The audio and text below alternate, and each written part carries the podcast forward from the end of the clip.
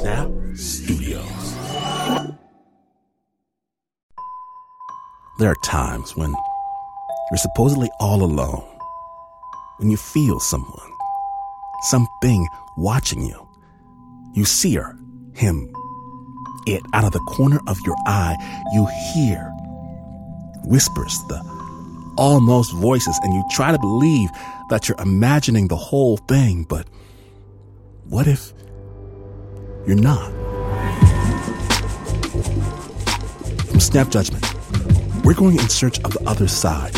Be afraid because the very first episode of the Spook Podcast starts in just a moment. Stay tuned.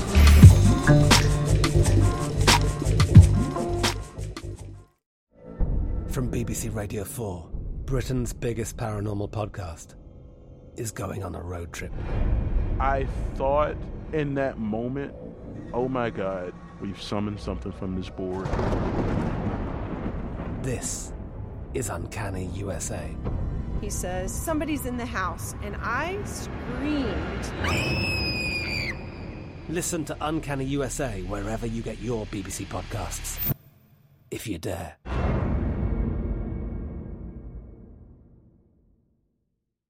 This episode is brought to you by Progressive.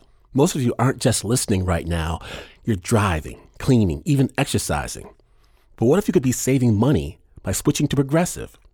Drivers who save by switching save nearly $750 on average, and auto customers qualify for an average of seven discounts.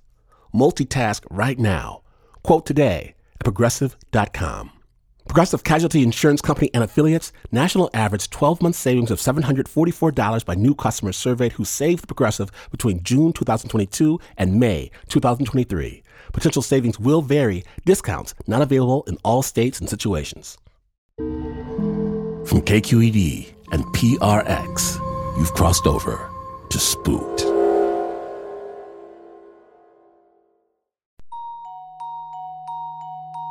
When I was 10 years old, I read a book, a very famous story, that Harry Houdini and his wife, they made a pact. Whichever one of them passed away first, let the other know.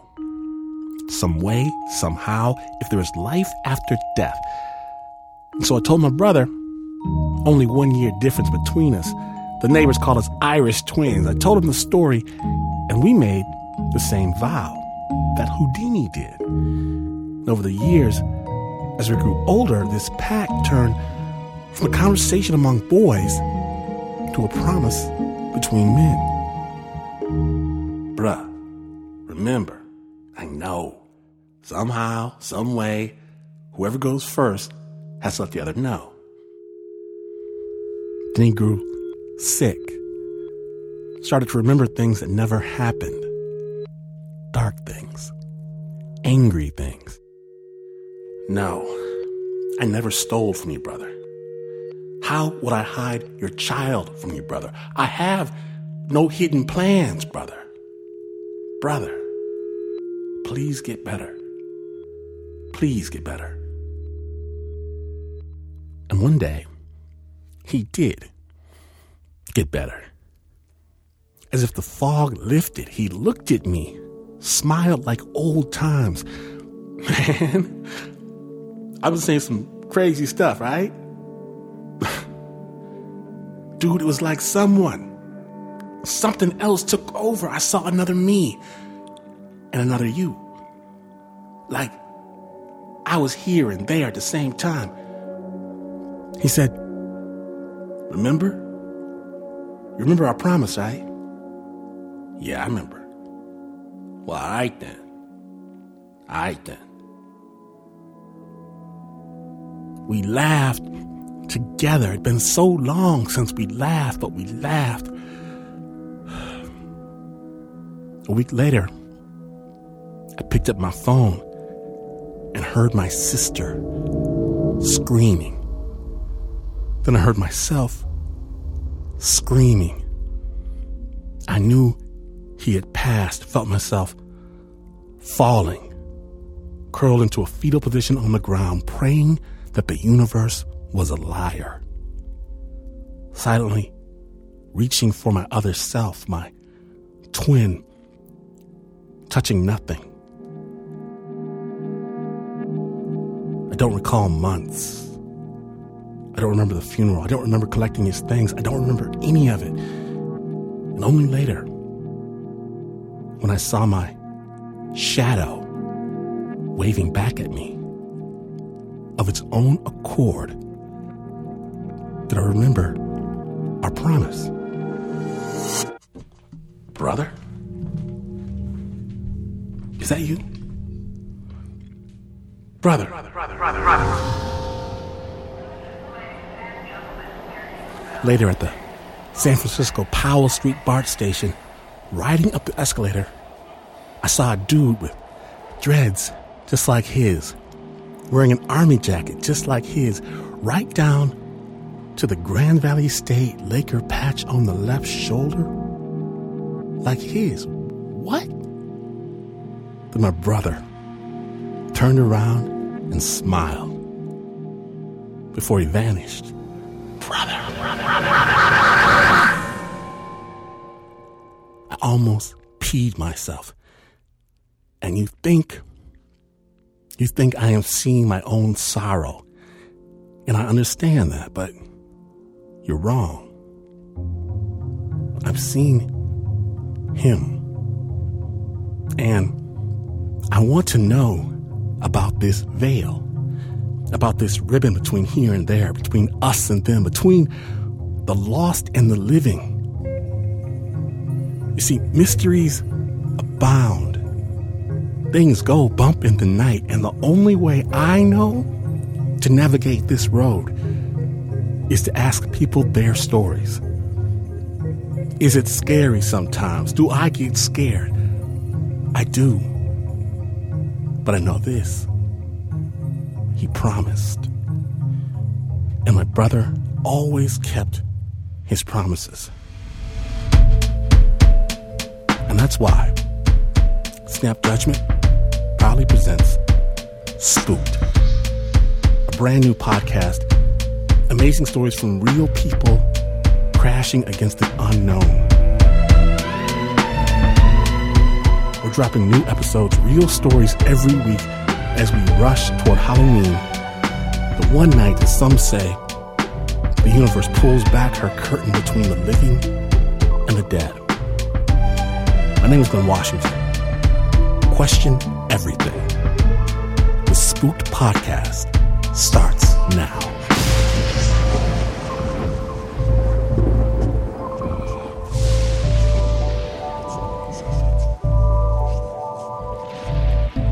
Imagine it's the middle of the night. You're not even 15 years old. You're home alone with your little brother, waiting for your mom to come home. Waiting and waiting to hear her car pull into the driveway. And you're wondering, what if she doesn't make it?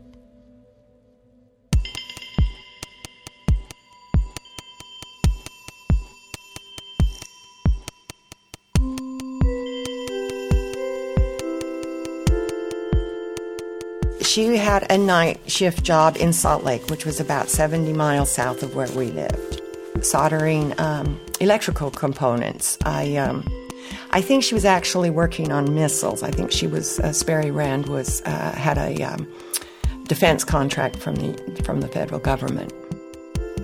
So when mom went back to work, my older brother Kent had been babysitting us, but he had been drafted and was in Vietnam at the time. So uh, after he left and went into the service, it was pretty much just Rod and I, and my younger brother Rod. And I was mostly in charge at that time. So, um, yeah, when I got off the bus every day, there was nobody there. We're responsible for making dinner, cleaning up, taking care of ourselves, getting ourselves to bed, and um, usually up again the next morning because mother would come home and she'd be sleeping. So, um, yeah, that was that was the way it was. Remember, this is uh, the '50s and a Mormon community. Uh, nobody, nobody that I knew of was was getting divorced at the time, and it did. It made me different because I was the one that was coming home uh, uh to a house without a mother in it. So one night I'm sleeping and I'm suddenly awakened. And I sit up in my bed and I look around the room and I try and figure out what it was that woke me up. And I'm thinking it was some kind of sound. And for some reason, my attention uh, goes to my bedroom closet where I can see that my old tap shoe box has fallen from the shelf above uh, the hangers. And I thought that was quite strange, but nonetheless, I went over and I picked the box up and, and put the black patent leather shoes back into it, put the lid back onto it. And then, of course, I went back and got into bed. But I couldn't lay down. I just really just sat there under the covers waiting because I was feeling like I was supposed to be up for some reason. And I knew something was going to happen. I can't explain it except that I felt like I was waiting on something bad. And I would have gone and told mom if she'd been there, but of course she was at work. And so I was in charge, and I was very well aware that whatever was going to occur was going to be in my lap. And then I heard this thud. And then I heard another thud and another thud. I knew they were coming from my left side as I was positioned in my bed looking out my window. And that would have meant that they would have had to have been coming either from our garage or the Ward's place on the, uh, on the other side of it. The Ward's place was right next door to us. Thud, thud, like that. I remember hearing that sound, you know, as it diffused out over our orchards to the west. Then I heard another one. And then I thought, well, I better get up and check the rest of the house out because I'm in charge now. I felt a real deep concern. So I go and I check out the locks on both the front and back doors at first. Then I go into the kitchen and I turn on the light above the sink. So I'm standing at our porcelain sink, and it has uh, windows all the way around it. I just stood there for a while and just like anchored almost, uh, as if I was supposed to just be in that spot. It did seem at that point that something bad had taken hold of the night. My first fear was for my mother. She had to drive that 70 mile drive, you know, all the way home uh, in the dark, and she was always complaining about how tired out her eyes were after staring eight hours into a magnifying glass. How t- uh, you know how tough it was uh, to keep from falling asleep on that drive home. And I told God, would He please protect her and our black Chevy, protect me from becoming an orphan. It was more just sort of maybe a dread. My uh, my breathing alters a little bit. I prayed off the dread of a call from the police. Right then, sirens.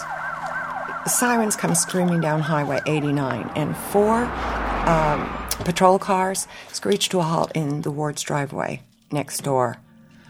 And, well, all I can think about is Donnie, the one with the wild reputation. But I can't understand why it would take so many cops to arrest one guy. Uh, the policeman gets out, they hide behind the doors of their cars. The sheriff gets out the megaphone. Uh, it was just like in the movies. And he started, he, he, he first called for Mr. Ward to come out of the house. And then he called for Mrs. Ward. And then he called for Donnie. But nobody came out. What I saw was a policeman. I saw him come out of the house and he was headed in our direction. And this really worried me. I, I remember watching him walk over their lawn, crossed our double driveway, and then he selected the cement path that led to our front door. I went and turned on the porch light, I turned on the foyer light, and I opened the door, and there were two people standing there. Uh, it was him and a woman. Now, I assumed she was a plainclothes uh, policewoman because she wasn't in uniform, but nonetheless, she was with him. I told him my mom wasn't at home, you know, hoping that that'd make him go away. Uh, but he said no, he still wanted to come in, and I let him because he was holding a baby. he came into the foyer and she followed him in and then left us. And I had the notion she had just gone into our kitchen. But anyway, I didn't have too much time to process it because the policeman was trying to inform me what had occurred next door. Some people had been shot. One of them was this baby's mother. Uh, she was dead, and so was the baby's father. The kid was about three months old, and I could see blood on her pajamas. Uh, he said they were waiting for the relatives to, some relatives to come and get her, but they were coming from a ways away. It would take them a while. Uh, they happened to be short on personnel. They needed everybody over at the Ward's house, uh, so they didn't really have anyone to watch the child. He said he'd seen the kitchen light on. He'd seen me standing in front of the kitchen sink, and he wondered if I would take her in. I don't even remember saying yes before he ditched her with me and gave me her bottle, and I noticed it was only half full and wondering what I was going to do if they didn't get there in time. I was wondering if the kid came with diapers. I was thinking I might have to go swipe one off one of my old baby dolls. And that caused me to think about this woman that had gone into the kitchen. I, I had never seen her leave. When I walked into the kitchen, I did see her, but I could see through her. and that's when, and that's when I understood uh, the woman wasn't with the cop; she was with the baby. She's very, very shook up, and she is standing in the corner. She was apologizing. That was the first thing. She was apologizing for being there, but she also told me that she was going to be there for a brief time. Uh, this was the baby's mother. My curiosity more or less kicks in at that point, and I don't really feel a sense of fear. So then I told her that I knew she was there and that it was okay. And after that, she seemed to relax a little bit. Uh, she relaxed, actually, a lot, because it wasn't because I gave her permission to be there, it was because we could communicate. And that seemed to be of tremendous relief to her.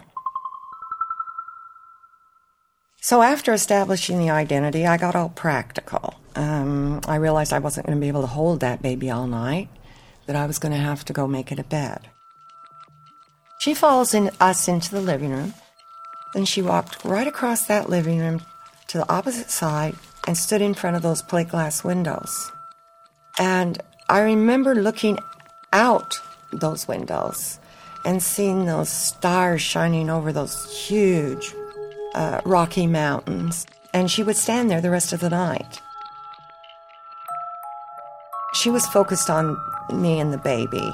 And there didn't seem like a lot of time to be fearful because um, I felt that she was there for a reason. I don't know. I think I com- uh, she was communicating her thoughts uh, to me because I felt a lot of emotion, and um, I felt her concern about what had just happened, and I knew she was troubled because she didn't know who I was or if she could trust me with her child. And I wanted to alleviate her concern, so I told her, "Hey, don't worry. I babysit all my ne- nephews and nieces, and I've got eleven of them." And then I told her how sorry I was that she had just died. Uh, maybe it was my own fears that were feeding into things. I mean, I had just prayed off not becoming an orphan myself, and there I am holding one. Um, but I suddenly felt the pain of a mother and a child divided.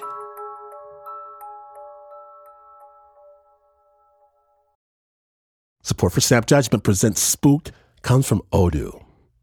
Tired of relying on disconnected software to manage your business? Then you need Odoo. Odoo is an all in one management platform with a suite of user friendly applications designed to simplify and connect every aspect of your company in one easy to use software so you can get more done in less time. To learn more, visit odoo.com slash spooked. That's O D O O dot com slash spooked. Odoo, because amazing employees deserve amazing software.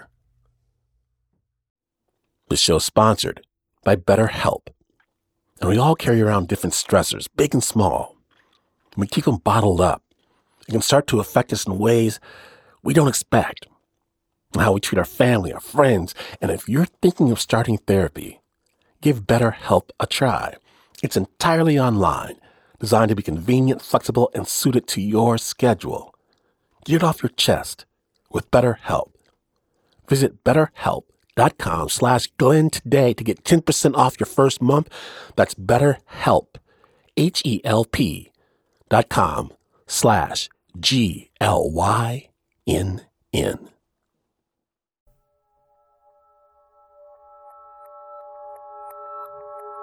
I was um, sad.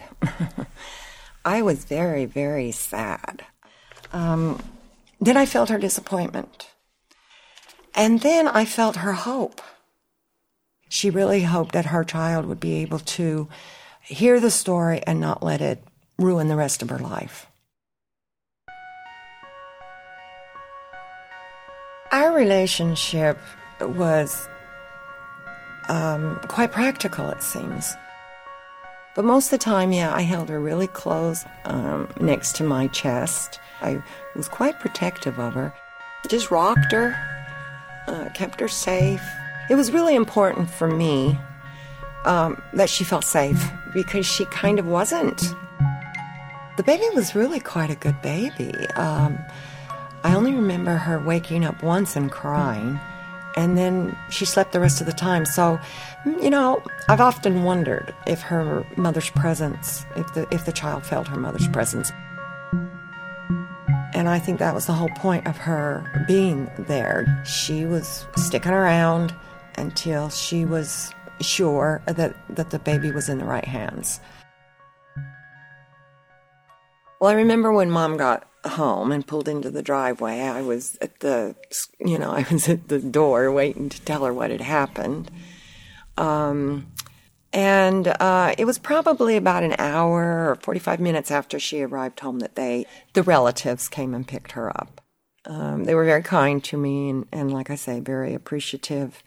There wasn't a big transaction. We, we gave them the baby and it seemed like they were off. Um, as soon as the relatives had departed and the baby was was gone, so was she. So I'm sure that she went with the child.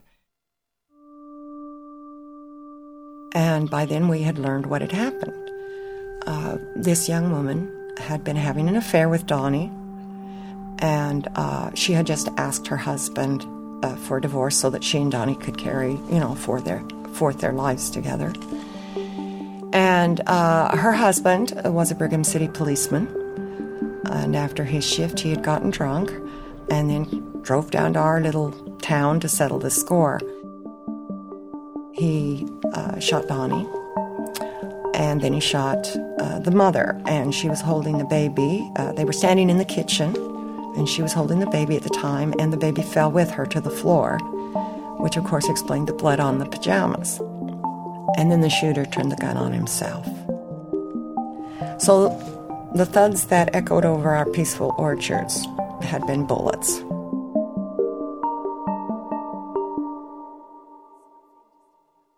This sort of thing just didn't happen in our part of town, and it had given me some celebrity to have, have it happen right next door. So the next day, uh, when I returned to school, I was the center of attention because everybody wanted to hear this story. You know, it had made the uh, Box Elder Journal by then. So, and I told them about the policeman. I told them about the gunshots and the baby, but I left out the ghost.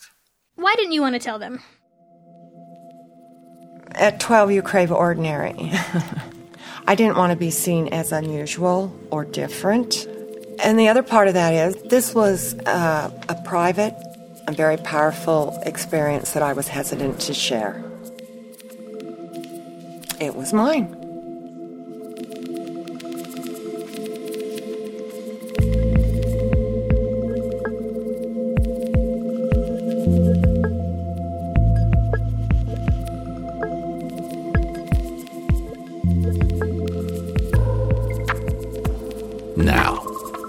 Some people have something right over their shoulder. After the break, stay tuned.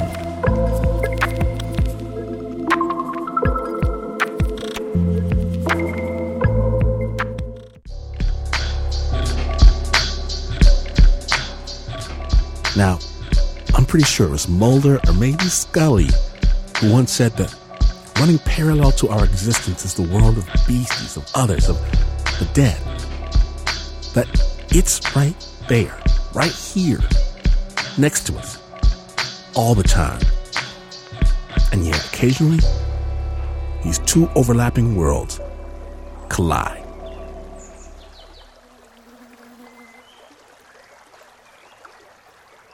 It was quiet and calm, and you could see all the birds, you could hear the frogs. It was just beautiful.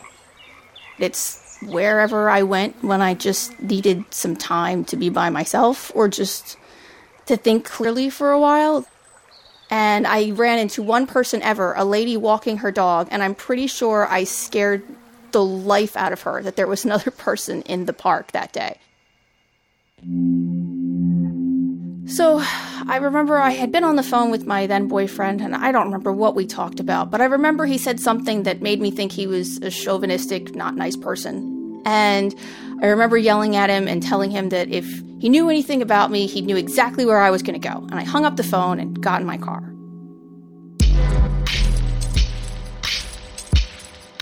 I drove off to the park.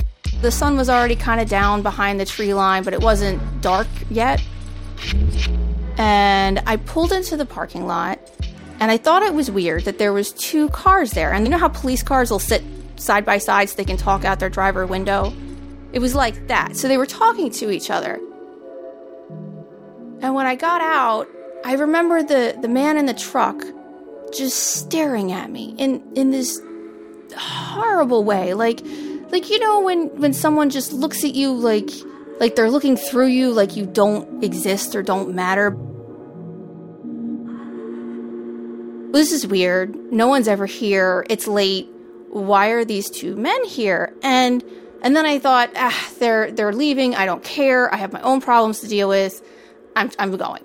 And I only took my keys with me because I don't want to have a big clunky purse banging around with me.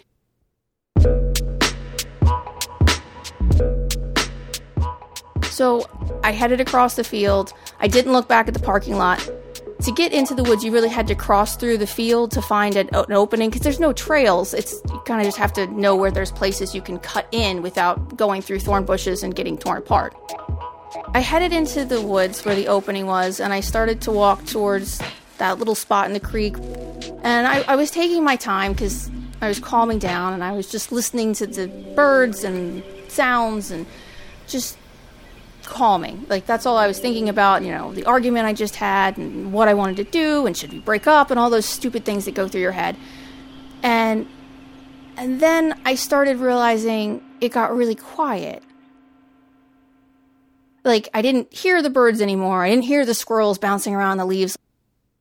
And then I heard something big moving through the woods. And I, I was thinking in my head, I'm like, maybe it's a dog. And then I heard the voices. And the first voice is a male's voice, and he said, I know I saw her going this way. She couldn't have gotten that far. And then the second voice comes, and it's quieter, and it says, Shh, she'll hear you. Okay, so there's two men in the woods now, and they must be looking for something obviously. They're they're looking for something. And i kept thinking it must be a dog. They're looking for their dog. That makes sense. Of course. They must have lost their dog and they're driving around looking for it. And then i thought they wouldn't be being quiet. They wouldn't try to sneak up on it. They'd be whistling. They'd be calling. And I, I stood there frozen because that's the kind of person i am. I'm the deer that stands in front of your car staring into your headlights and doesn't move and I could still hear them coming closer to me through the woods. I could hear the trees, the snapping of twigs as they were walking, and, and leaves crunching. I don't even know how long I stood there, but I, I was completely frozen, waiting for them to get to me. And then I heard the other voice. It was distorted like like if you heard somebody talking through a closed door or or talking underwater like you could hear what you could understand kind of what they were saying but the voice wasn't right. It wasn't in my head because it had like a volume and a pitch that changed that my thoughts don't do. Maybe other people's thoughts change in, in volume when they get upset but mine are very monotone so I, I, could almost feel where the voice was coming from. Like if you someone yells, you can kind of feel where they're standing at, like where the sound comes from. And it was it was behind me and a little above, like like it was taller than me. It just said, "Go to the river now." And I don't know if I was more scared of the fact that there's some disembodied voice talking to me, or maybe there's a person behind me now and there's two men coming towards me in the woods. I don't know which scared me more. I mean, I I guess I I listened to the voice because I don't know. I didn't really have other options. I took off towards the river and I was making a ton of noise because I was just running as fast as I could. And the voice came back right away and said, "No, quietly, quietly." And almost almost like it hissed at me when it said it. Quietly. And I got to where the river was and where this little embankment was, and I just jumped down it instead of climbing down like I should have. I ended up cutting my legs up in the process. And, and I squished myself against the embankment and, and squeezed down into the smallest, tightest little ball I possibly could. And the voice just kept saying really quietly to stay. And I just sat there, hoping that, that whoever else was in the woods was just going to leave and that I wasn't having some kind of breakdown. And I kept hearing them moving through the woods and getting closer and closer. And then I could tell they had split off because one sound was going further away and one was coming much closer. And as I, I sat there, that voice just kept telling me, stay, stay, and quiet over and over again, like, like it was almost trying to comfort me. I could hear what sounded to me like like someone was right above me. And I knew if I leaned out, if someone was up there, they'd be able to see me. And I couldn't help myself. I, I had to look to see if something was there. So I just tilted my head up just a tiny bit. And I could see the tips of these construction boots hanging over the edge of the embankment. And then I could see hanging down next to them this dirty old rope just swinging there. And I don't I don't even know if I even thought anything at that point. Like I was just so scared. I just tilted my head back down and just tried to not breathe. It felt like hours, but I know it couldn't have been that long, but it just seemed forever. And even then, like the voice even was completely silent. Like there was nothing but me hearing this man breathing above me. And I guess he didn't look down because he started to walk away at some point. And that voice came back and it kept telling me to wait. And I, I, I didn't want to. I wanted to go so bad. And I, I just said, Well, I'm already hearing voices. I have people in the woods with a rope looking for something, which I assume is me at this point, and I might as well just listen. So I, I waited and I waited. And finally, the voice said, Go now to the field, go. And it was screaming at me so loud. I, I jumped just from how loud it was. And I, I climbed up the embankment and I ran through the woods and I didn't care about being quiet. I'm torn up by thorn bushes and tree branches and everything. And I got out to the field and I'm far, far, far away from the cars and from the street. And at this point, the sun's starting to go down. It's getting dark. And I could see the parking lot, but it was so far away. And I knew there was limited chance that anybody on the street could see me. And I'm running, and I start hearing footsteps running. And I mean, the field's loud, so I can hear them. And they're, first, they're farther away, but they're much faster than I am. So much faster than I am. And they're, they're barreling down on me at this point. And the only thing I have is my car keys. And I'm like, you know what? I'm not going down like this. So I, I put the car keys and I, I did what my dad always used to tell me to have the, the keys between each one of your knuckles. And I had my fist all balled up and I'm like, I'm going to at least see this person. I'm not going to just let them take me. And I spun around with the keys in my fist. The footsteps are right on top of me. And there was nothing. Nothing. I, I fully expected to see the at least one of the men there but it was silent. No no more footsteps, no anything. And the only thing I could think was the footsteps must have belonged to the voice somehow. And then I hear the voice again, just screaming at the top of its lungs that I need to run right now. And I immediately hear the footsteps again. So I'm looking as I'm running now but I can't see anything. And the footsteps are literally in pace with me now, like like something is running next to me through the field. I'm thinking in my head, I'm like, I don't, I have no idea. This is this how people die? Like, I mean, I have like a thousand crazy thoughts running through my head because none of this makes any sense.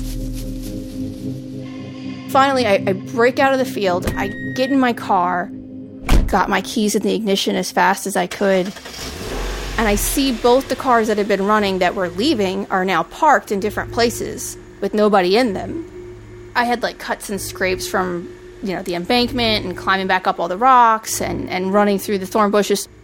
And I definitely remember my tires making squealy sounds as I backed up way faster than I should have. And I, I just sped out of there and I refused to look behind me in the rearview mirror. I just kept picturing, like in every bad, scary movie, there's that person that you see in the rearview mirror. And I'm like, I'm not going to have an image of them haunt me. No, no, I don't ever wish to hear it again because I assume if I do, I'm in a really bad place. I assume if I ever hear it again, something really terrible is happening. I mean, don't get me wrong if there hadn't been a voice, I probably wouldn't be talking to you. I would probably be a missing persons case somewhere in somebody's drawer. I can only assume it meant good things. I mean, it got me out of there.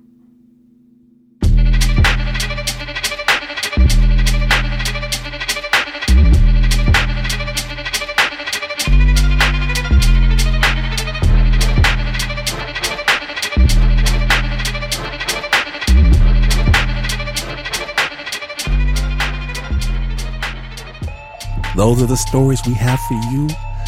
We want to hear the stories that you've got for us. Some snappers have hit us already on the spook line. Please let us know your story. Record onto your phone device thingy and send it to spooked at spookedpodcast.org. And big news. If you can't wait, if you just can't wait to find out what happens next, spooked episodes are released on TuneIn a full three days earlier than they go out to the rest of the universe get the app, download it, let somebody know. Spookedpodcast.org. Hit me on the Twitter, the Instagram, the Facebook, Spooked Pod. It's all Spooked Pod. Big love to our guest this week, Janet Larkin. Thank you for taking care of the baby. Janet's book is Surrounded by Ghosts. And thanks so much to Shelly Shaffrey, a Snap listener, for sharing your story with Spooked. Shelly has not heard that voice since its recording. We'll have links to more information about those stories at spookedpodcast.org.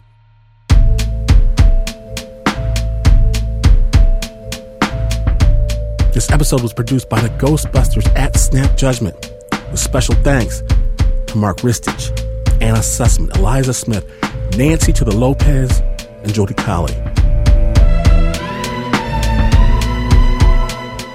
Original music by Pat Mesiti-Miller, Leon Morimoto, and Renzo Gorrio.